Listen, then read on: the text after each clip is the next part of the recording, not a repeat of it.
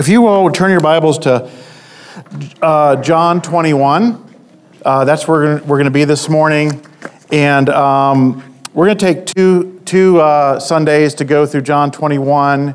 And then, uh, so this Sunday and next Sunday, and then um, the Sunday after that, uh, we're going to have kind of like a, a John, Book of John debrief time. So, you know, I'd like you all to be thinking of uh, things that God has shown you as we've gone through the book of John.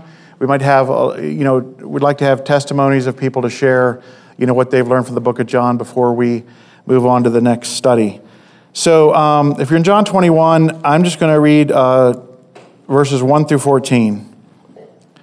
After this, Jesus revealed himself again to the disciples by the Sea of Tiberias, and he revealed himself in this way Simon Peter, Thomas, called the twin, Nathanael of Cana in Galilee, the sons of Zebedee, and two others of his disciples were together.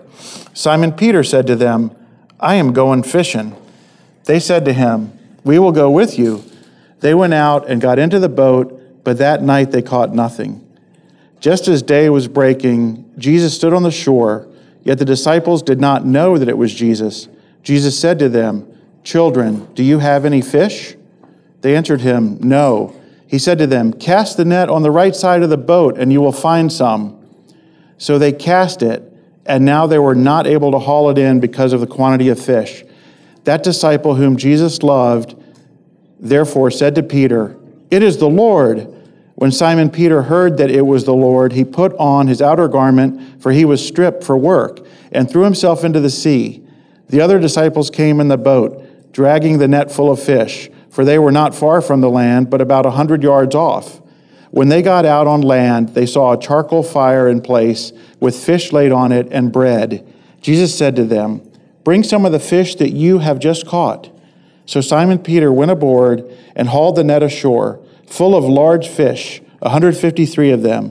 And although there were so many, the net was not torn. Jesus said to them, Come and have breakfast. Now none of the disciples dared ask him, who are you? They knew it was the Lord. Jesus came and took the bread and gave it to them, and so with the fish. This is now the third time that Jesus was revealed to the disciples after he was raised from the dead. Um, when I was in high school, um, I had an older brother. It was just my brother and myself, but he, he was one year ahead of me. So I was a junior and he was a senior.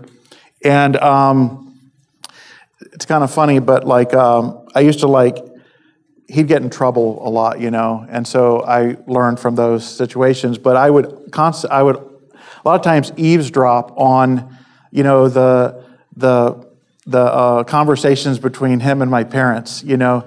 In fact, uh, this one time. Um, I remember he was he was going on a date and he and he said that he was going to take this girl into Washington D.C. because I'm from Maryland, and, um, and he was supposed to be home by midnight. Well, he didn't get home till like 2 in the morning. So that next day, um, I, in my like devious ways, I, I had a tape recorder. And so our house was like a split level. So they were like down in the basement part, and I was up in the top part, and I was just taping the conversation just because I thought it was funny and I listened to it. But um, while they were lecturing him, and then he was giving excuses as to why. I mean, his excuse I remember was that he like got lost in Virginia somewhere. You know, it's like, okay, if you took a wrong exit, does it really take? Would it really take you two hours? You know, to to get back home. So anyway, it was just kind of is one of those things that I don't know that the truth ever came out. Um, but uh, anyway, I think my mom always knew what the real truth was. She just happened. I mean, I lied to them one time about how I got a dent in the car, and um, later on she said, like, I knew that wasn't the truth. you know, um, it was because I let some buddy of mine that was 14 years old drive it. Uh, but anyway, that was stupid. Uh, so anyway, um, just like I uh, was eavesdropping on those conversations, um, uh, and I learned from those things. I learned like don't do that. Don't do what my brother was doing. Um, But we're going to eavesdrop on this conversation this morning um, in this passage where John is writing to us, and he was an eyewitness of these things. And so we're just going to eavesdrop on here and uh, find out what are some significant takeaways that we can learn from this passage. So um, in verse 1, it starts off after this. And um, I want to like just go over what we what do we know up to the point where John says after this? Well, you know, from what we've been studying here, we know that per John's account, this will be the third time that Jesus appears to the disciples. And I believe when John says uh, disciples here, he's talking about the 11 apostles that were left. And um, so, uh, you know, we know from all the gospel accounts in the book of Acts that Jesus appeared to other people. He, re- he appeared to those women at the tomb. He appeared to the two guys on the road to Emmaus. And at one time, it says he appeared to more than 500. Um, but from what I can put together, this appears to be the third time that Jesus appeared to the apostles as a group. Um, and even from John's account, this is the third time. It is fascinating. I, I did a Google search yesterday on uh, chronological order of Christ's appearances after the resurrection, and uh, uh, you can find some stuff. I mean, not everyone agrees on what they all, all were, but it was just interesting to see the order of that. Um, uh, this one article I read kind of put them in based on all of their study in the, in the scriptures. But anyway, this is the third account as from John's perspective in, in the book of John. And uh, the first was when he revealed himself uh, in the room that they were locked in. Um, that was on the first day after his resurrection but Thomas wasn't there, as we know. And then the second time um, was eight days later, and it appears at that time frame that all 11 were there. Um, so John starts off this passage with, after this. Um, so we know that this at least means after the two previous appearances, but we don't know how long after this really is. You know, it says, after this, Jesus revealed himself again. Um, so if you look at the other gospel passages, you'll see actually what's interesting is that Jesus, even on the night of the Last Supper, told them that I will meet you in Galilee. Okay? So I don't know if they remembered that or not, but then God used uh, the one woman that he met at the tomb, said, Go and tell the disciples that I'm going before them and I'll meet them in Galilee. So so, what happens here is, is the disciples at least um, understood that they needed to go to Galilee, um, and this would have been after those other first two accounts. And um, so they, they, they're going to Galilee, and uh, according to historians, that's at least a five days journey from Jerusalem to Galilee. And so um, we know that this, after this, had to be at least five days, you know, if Jesus appeared right away. But um, that's at least as a minimum. Um, but in my personal opinion, is that this third uh, appearing, um, it, it, had probably been a little while, you know, um, because here they are, the, the guys are, they're not just staying in one place in Galilee. You've got six of them here that are going fishing, and I don't know where the other five were, but um, you know, based on my understanding, I feel like probably some period of time went by when they got to Galilee, maybe a week, maybe two weeks, maybe maybe longer, um, and and they were just you know going back to doing you know doing what they knew what to do, um, and and that's why we find them not all together in one place. They might have they might have started out in one place for a while, and but then they were like, well, we're Jesus isn't showing up, so you know we have got to live. So we're just going to you know go do what we know what to do. Um, but I'm intrigued by John's words in verse one, where he says, um, "After this, Jesus revealed himself again to the disciples by the Sea of Tiberias, which really just is another name for the Sea of Galilee, and um, and he revealed himself in this way." And those words, just he revealed himself in this way, they're intriguing to me because I feel like what John is trying to say is like, listen up, I'm going to tell you how this went down. You know, I, I want you to pay attention because I'm going to tell you how this happened, this event. Um, And I think there's something significant that, uh, that we need to understand about the way in which um, this event happened, how Jesus revealed himself. So that leads me to the first takeaway. Um, if we go on to verse 2 and 3, it says Simon Peter, Thomas called the twin, Nathanael of Cana in Galilee, the sons of Zebedee, and two others of his disciples were together. Simon Peter said to them, I am going fishing. And I think that's, that's where that uh, phrase originated, gone fishing, originated right here in the Bible. Um, they said to him, We will go with you. They went out and got into the boat, but that night they caught nothing.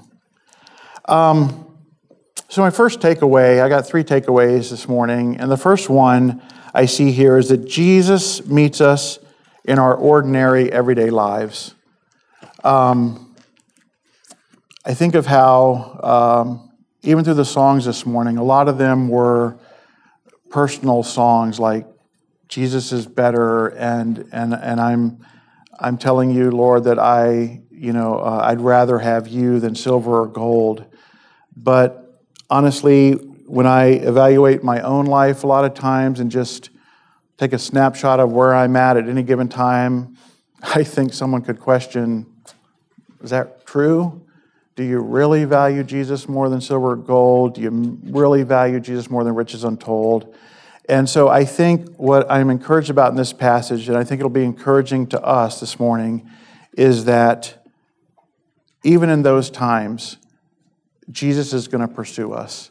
And that's what I mean by Jesus meets us in our ordinary everyday lives. These guys went back to fishing, um, and, and, he, and he's going to reveal himself to them in the midst of that. And um, how many of you have ever gone to a, a week or a weekend conference where the Bible is taught, and it could be, uh, you know, a certain theme to it. You know, probably even like this ladies' conference, or we went, we had a men's conference in the spring.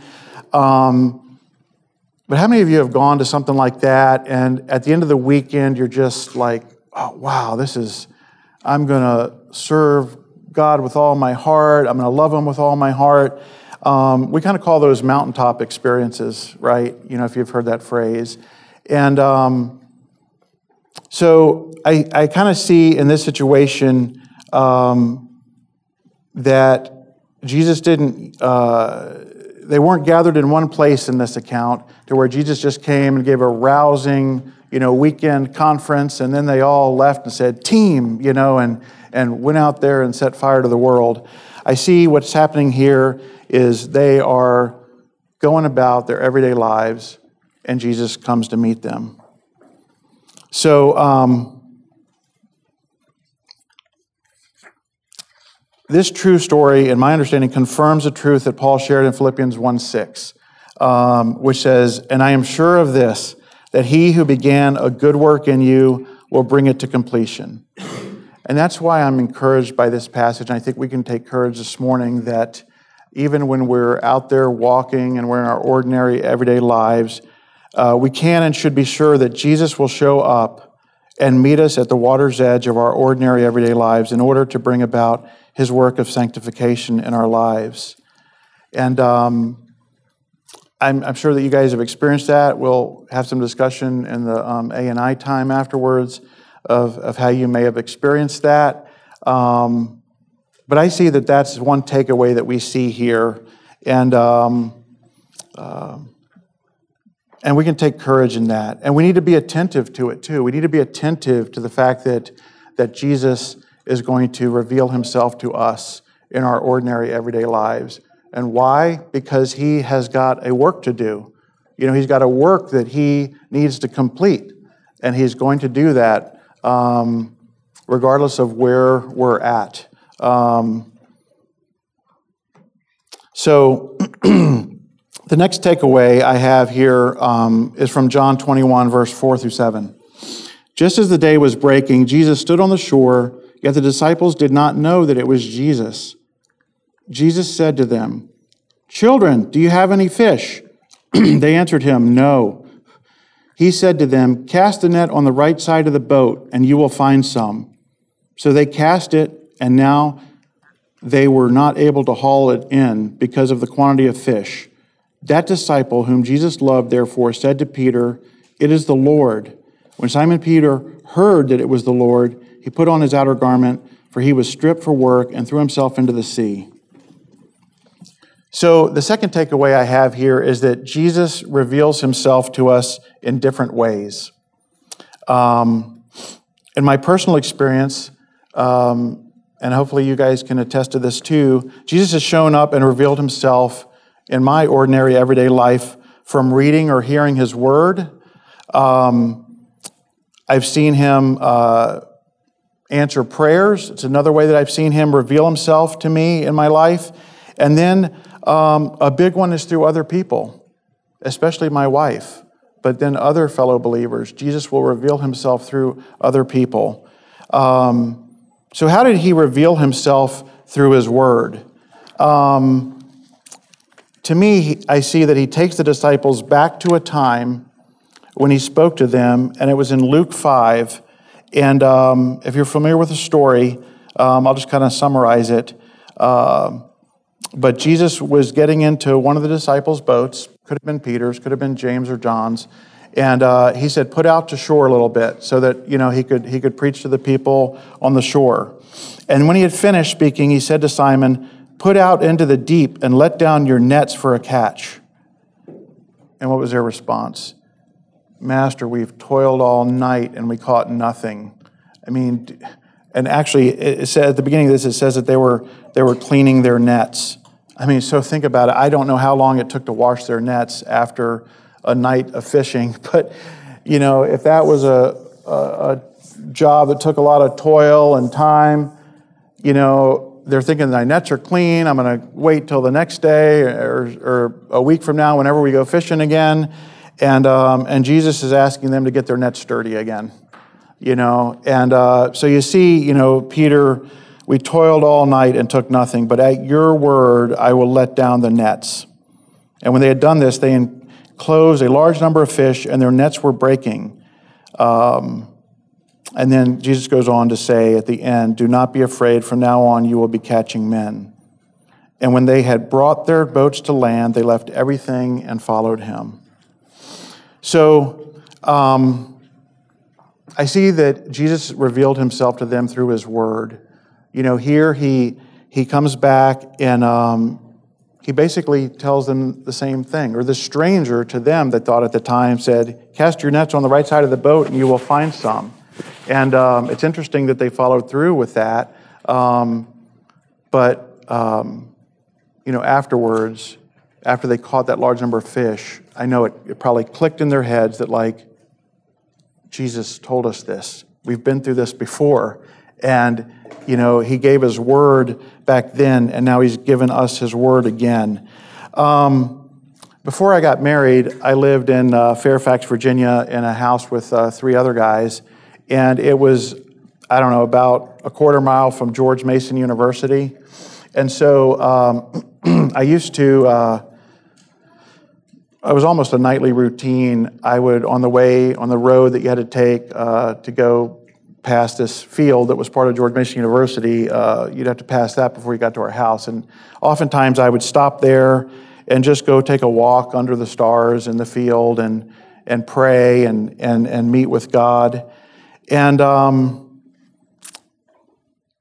about eight years ago, I, I, can't really remember the time frame, uh, maybe eight or nine years ago, um, the circumstances in life were really were really difficult. I mean, at my job, uh, my children were all in, in uh, or most of them in the, in the teenage, uh, late teenage years, and where you know there's a point where they need to make critical decisions, or they would be making critical decisions, and um, and it just so happened that um, I ended up having a business trip to the um, Northern Virginia area, and so. Um, what happened on that trip is one of the nights after business was done, I decided that I would uh, take a drive and kind of like relive the old stomping grounds. You know, I went by uh, our first apartment after we got married. I went by and saw our first house we bought. And, um, and then I went over there to George Mason University. And I just was like, God, I'm, I'm going to meet with you again, where I used to meet with you. And um, as it turns out, George Mason had turned that field into a baseball stadium. So that's where their baseball uh, uh, activities were at that time. Um, but I still, I parked the car, I got out, I went and sat on the on the bleachers behind home plate, and um, and I just met with God again, and um, just poured out my heart to Him, and uh, He encouraged me by bringing me back to that time in my life when I was 21ish, and said to me, "I am the same God yesterday, today, and forever, and I will never leave you or forsake you." So God revealed Himself to me through His Word. And just like he did years ago, used to reveal himself to me when I'd meet with him. And he, and he brought me back to that time and just encouraged me that um, I'm with you. We, you. You can get through this time with me, this difficult time in your life right now. Um, and so I can't help but think that the disciples experienced the same thing uh, uh, after they followed through with what this stranger was telling them to do and they got all those fish that uh, really they it clicked in their heads that Jesus was bringing them back to a time that was very significant in their lives when they left everything and followed Him. So really, the the lesson here is get to know God through His Word. Get to know God through His Word. Um, oftentimes, God will just bring His Word back to you, um, just to speak to you, to reveal Himself to you. Um, so, how did He reveal Himself through answered prayer? It doesn't really say in here whether the disciples were praying for a catch or not. Um, again, I was just thinking again this morning as the songs were going on that how often do we just go do life? Might even be like we're going and serving the Lord, but we are not praying that God would do something. We're not praying that God would use our lives. We're just we're just doing it. We're just putting it in autopilot. Um, so here, I don't know whether the disciples were praying for a catch or not, but I do know when we see God do a miracle in our lives, especially when we have been praying, then it builds up our faith even more. So just because God is full of grace, um, you know, I'm sure we've all experienced Him do things in our lives that. Um, because he loves us. But then there's other times that, you know, we will pray for something and then God answers prayer. And that even builds our faith even more. It's, it's kind of like uh, when you, you're praying for something. If you guys remember when we were in John 15 and Jesus said, uh, talked about prayer, if you pray anything in my name, you know, I will do it. And in the context of bearing fruit, it had to do with praying for things that only God could do. You know, praying for things that only God could do. And those are the things that um, I feel here that these disciples, what happened is they, God did something that only He could do. And that's how He revealed Himself to them. So um, there was a, a, time when I was, uh, I mean, this is kind of interesting, but so I was, I was, this was when I was single and, and I was, I don't know how I got myself in debt. I told you that story about that dumb Consumer Buyers Club a while ago, but it was stuff like that, you know, poor decision making. Um, and I remember there were uh, there were some uh, there was a family we knew, and they were trying to raise money to go to Poland and start a church.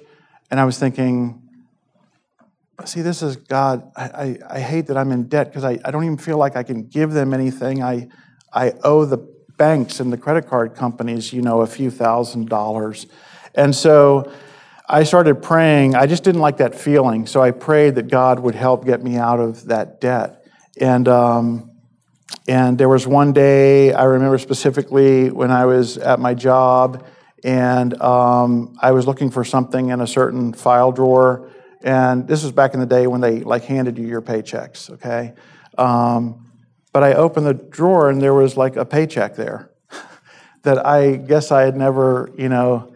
Uh, took to the bank and, and, and deposited. So it, it was a so anyway, it was a paycheck for you know a couple thousand dollars, and uh, and that just built my faith. It was like, wow, God, I prayed that this would happen, and and who knows how long it would have taken me to to open that file drawer and find that money. So anyway. Um, uh, another way that God has revealed himself in, in my life through prayer.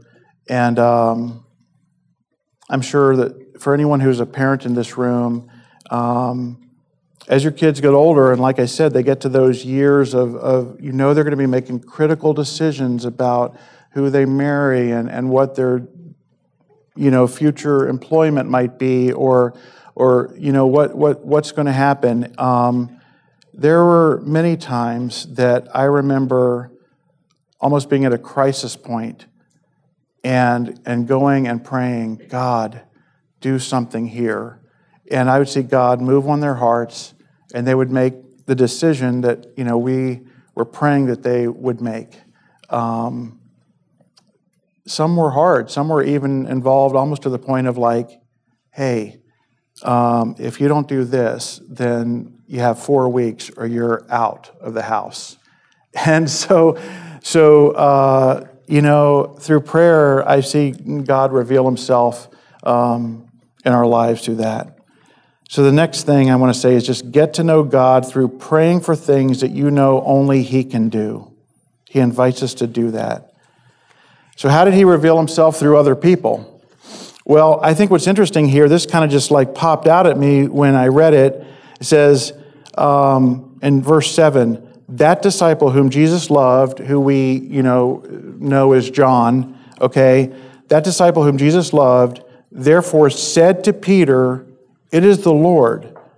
When Peter heard that it was the Lord, he put on his outer garment and jumped in the water and swam to shore.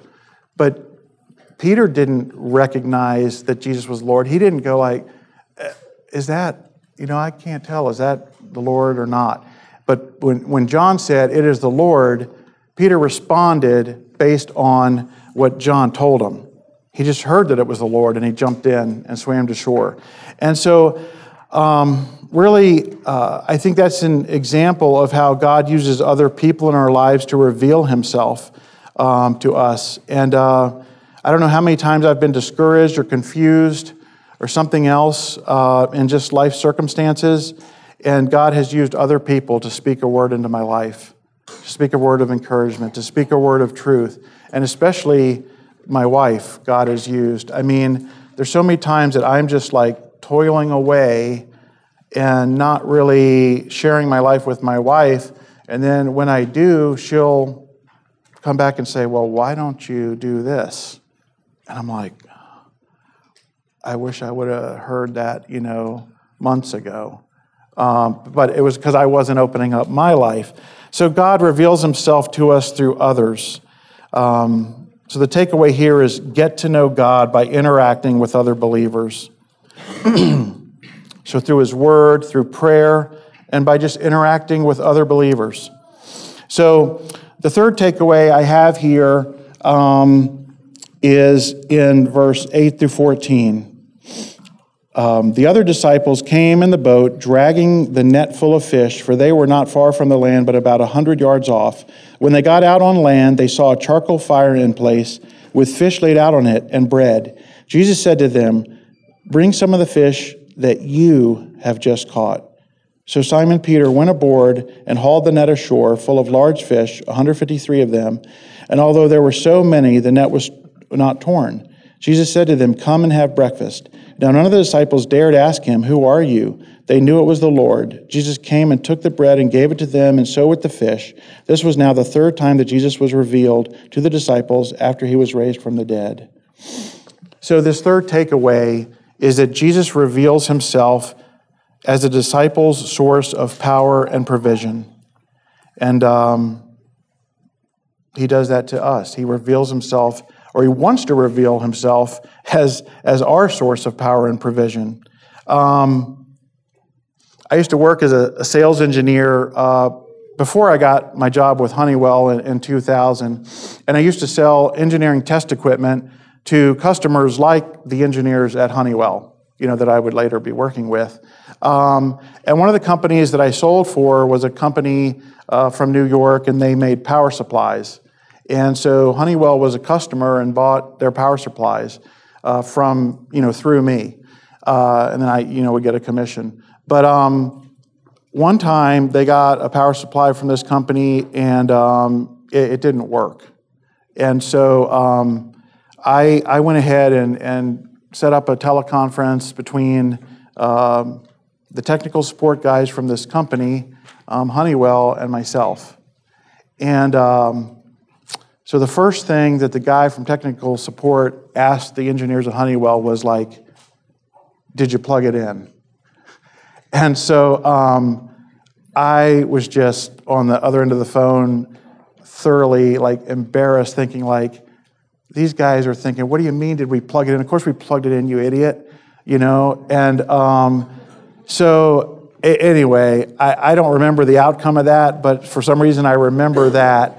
And um, I'm sure those technical support guys probably were trained where the first question had to be Did you plug it in? Because that is the simplest solution to possibly something that you think doesn't work and you just didn't plug it in. Um, but in the midst of these disciples' ordinary routines of life, fishing, Jesus reminded them that He is the ultimate source of power and provision. And I think where I identify with these guys so much, I think all of us do, is how often do we forget that Jesus is the ultimate source of power and provision in our lives?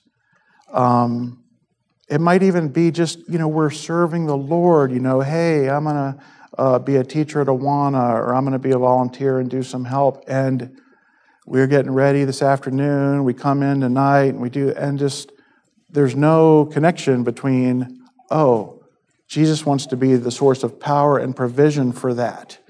Because it's like, ah, oh, we got this, God. I got, I got this. I don't. I mean, we. It's like it's, it's like sometimes it's the last thing we think about. Um, and I, I, admit that sometimes it can be confusing. You know, you'll, you'll read other verses in the scripture that says, therefore, be steadfast, immovable, always abounding in the work of the Lord. Or another place, act like men, be strong, or outdo one another in zeal, like it says in Romans. It's like, uh, sometimes you read verses like that and you're like, okay, I'm going to pull myself up by my bootstraps and, and go for it, you know? Um, but really, the question is, what part do I play and what part does God play? And I, I think the answer, we can find that answer in this, in this text. Um, and it involves faith and humility. Um, even though the disciples did not know that it was Jesus who was asking them to cast the nets on the right hand side of the boat, in fact, the guy even said, if you do that, you will find some fish. Um, it involved humility and faith on their part to do what they were being told. In Luke 5, we saw that Jesus clearly told them to cast their nets. Obviously, in both of these scenarios, it took effort on their part, right? I mean, God had to use a human being to cast the net. Um, so it took effort on their part of the men to do what was being asked, but in both cases, they responded to what was being asked with action. So, um, I think one of the biggest keys to us gaining access to the source of power and provision is to, in humility, recognize our insufficiency and then respond to what Jesus is asking us to do in faith. And then the response takes action on our part. Um, if you notice, another thing in here is that God, God used what they had to offer, right, in this miracle.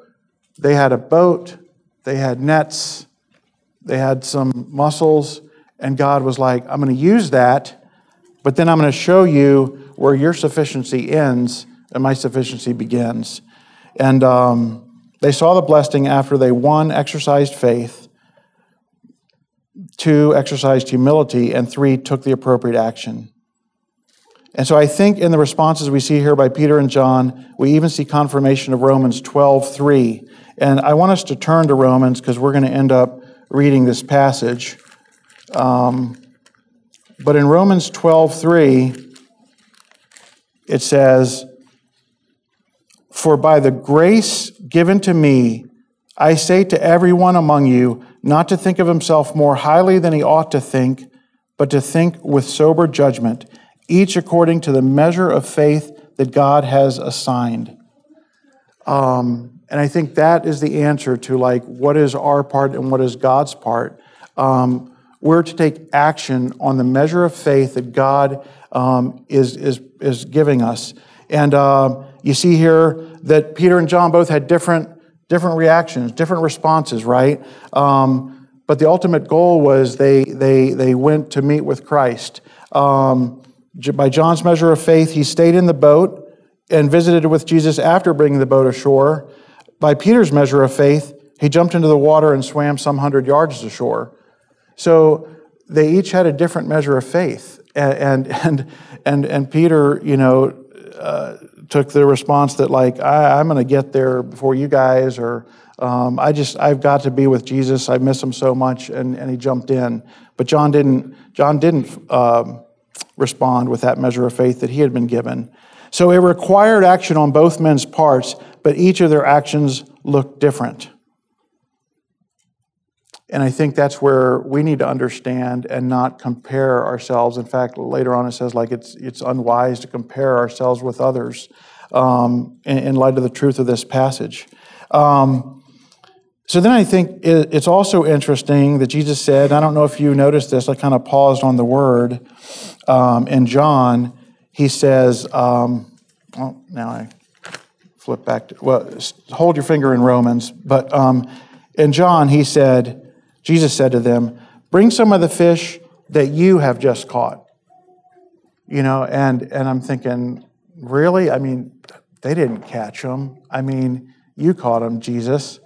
But he, but Jesus, um, he's, he's, telling them he, he wants to allow, he wants to and allows us to be a part of what he is doing. But again, we cannot lose sight of the truth that he is the source of our power and provision. So that's kind of what I see him saying here. He didn't, he didn't dog them. He, he, he said, Bring some of those fish that you have caught.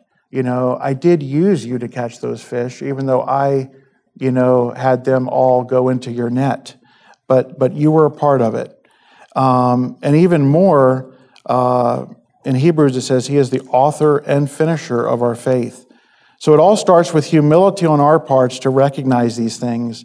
And then, as our Father gives us a measure of faith, to take the appropriate actions and watch Him do His work in and through us.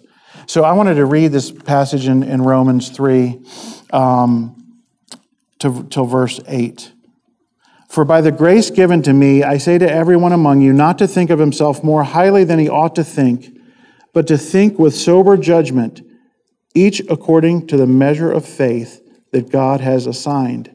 For as in one body we have many members, and the members do not all have the same function, so we, though many, are one body in Christ, and individually members one of another.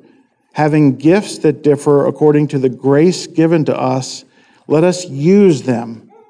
Let us use them. That's the action if prophecy in proportion to our faith, if service in our serving, the one who teaches in his teaching, the one who exhorts in his exhortation, the one who contributes in generosity, the one who leads with zeal, the one who does acts of mercy with cheerfulness. Are we responding to the grace and measure of faith that God is giving us? Or are we living like what C.S. Lewis said in this quote Our Lord finds our desires not too strong, but too weak. We are half hearted creatures, fooling about with drink and sex and ambition when infinite joy is offered us, like an ignorant child who wants to go on making mud pies in a slum because he cannot imagine what is meant by the offer of a vacation to the beach. We are too easily pleased. when I think of that, I just think that like um, there's this there's this plateau, if you will, or there's this there's something like on the other side of this line, right? That Jesus is he's giving us a measure of faith and he's giving us grace. Um, and he wants to be our source of power and provision, but we have to we have to obey. We have to we have to follow through with what he's saying, just like the disciples had to. They wouldn't have seen they wouldn't have seen this miraculous living over here on this side if they hadn't followed through in obedience to what he was telling them to do. Um, so where where are you at this morning?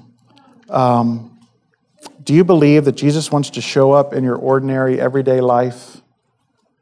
Do you believe that He wants to show up um, in your ordinary everyday life in order to reveal His power and His provision for you? Are you attentive to how He is revealing Himself to you through His Word, through prayer, through fellow believers? Are you taking the actions He wants you to take as part of this local body of believers, like the exhortation in Romans 12? Um, according to His grace and measure of faith that, as it says in Romans, God has assigned to you? Are you taking the actions He wants you to take as a part of where He has placed you in the, this world to make disciples, as it says in Acts, that He has determined our allotted period and the boundaries of our dwelling places in which we live, that they should seek God and perhaps feel their way toward Him and find Him? That, that includes us. God has put us in a certain place at a certain time in history that we may find Him, that we may see Him. It includes us, it includes our friends, our family members, neighbors, and coworkers. I mean, it's no accident who your family members are. Um, it's no accident who uh, your neighbors are, and um, who your coworkers are, and um, God wants to use us to impact um, the world around us as we follow through on what He's telling us to do. So, so let's pray. Heavenly Father, thank you for revealing yourself in such a way in this true story that John recorded for us to learn more about your ways. Work in us in such a way as to take action with the grace and faith that you provide in our lives. Help us to recognize our insufficiency to love and serve you, but to recognize your all sufficiency. Help us to obey your commands Help us to be eager for fellowship with you, like Peter was. Help us to recognize your revealing of yourself in our lives and to rest in your ministering to us, like you did on that shore. And then finally, Father, use us to impact those around us for your glory. In Jesus' name, amen. Um, so um, I want to uh, share with you. Um, uh, and a friend of some of us who have been around for a while. Um, his name's Paul Wright. If you could come up here, Paul, uh, I'll just. Uh, so, um, Paul and his wife, they uh, have been in China for the last four years, and um, and they um, have been uh, finding employment over there uh, so that they can impact the Chinese people for the Lord. And um, so um, you know, as, as a lot of us know, like when you're bivocational, you, you, you have limited time and you, you, there's things that you want to accomplish, but, you know, you, you can't because, well, you've got a day job, you know. And so they're back in the country now and they're trying to raise support so that they can go over there and just give uh, full attention uh, to ministry work. And so, um, anyway, I just uh, want to pray for him this morning and have you all join me in prayer.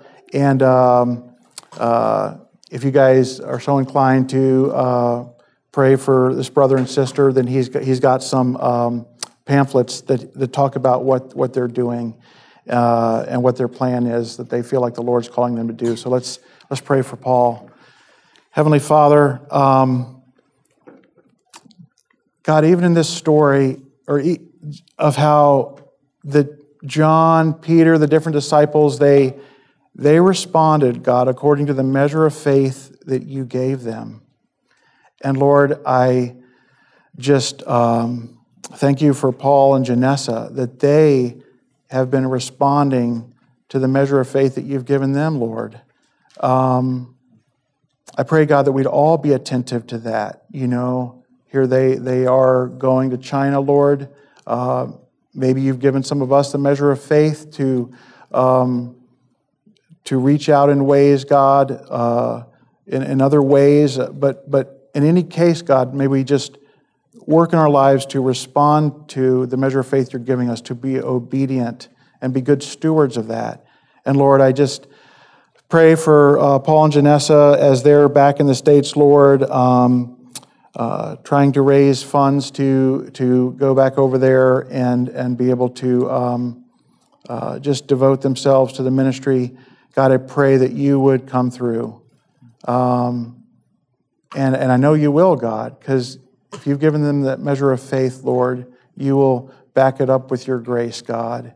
And, and, and if, if that's the response that they need to have, which in their understanding, that's what you want them to do, God, I pray that you would fulfill that. And again, this would be something that only you can do, we know. And so, God, just pray for, for that for them and that you would uh, just help them to continue to bring you glory in their lives. In Jesus' name, amen.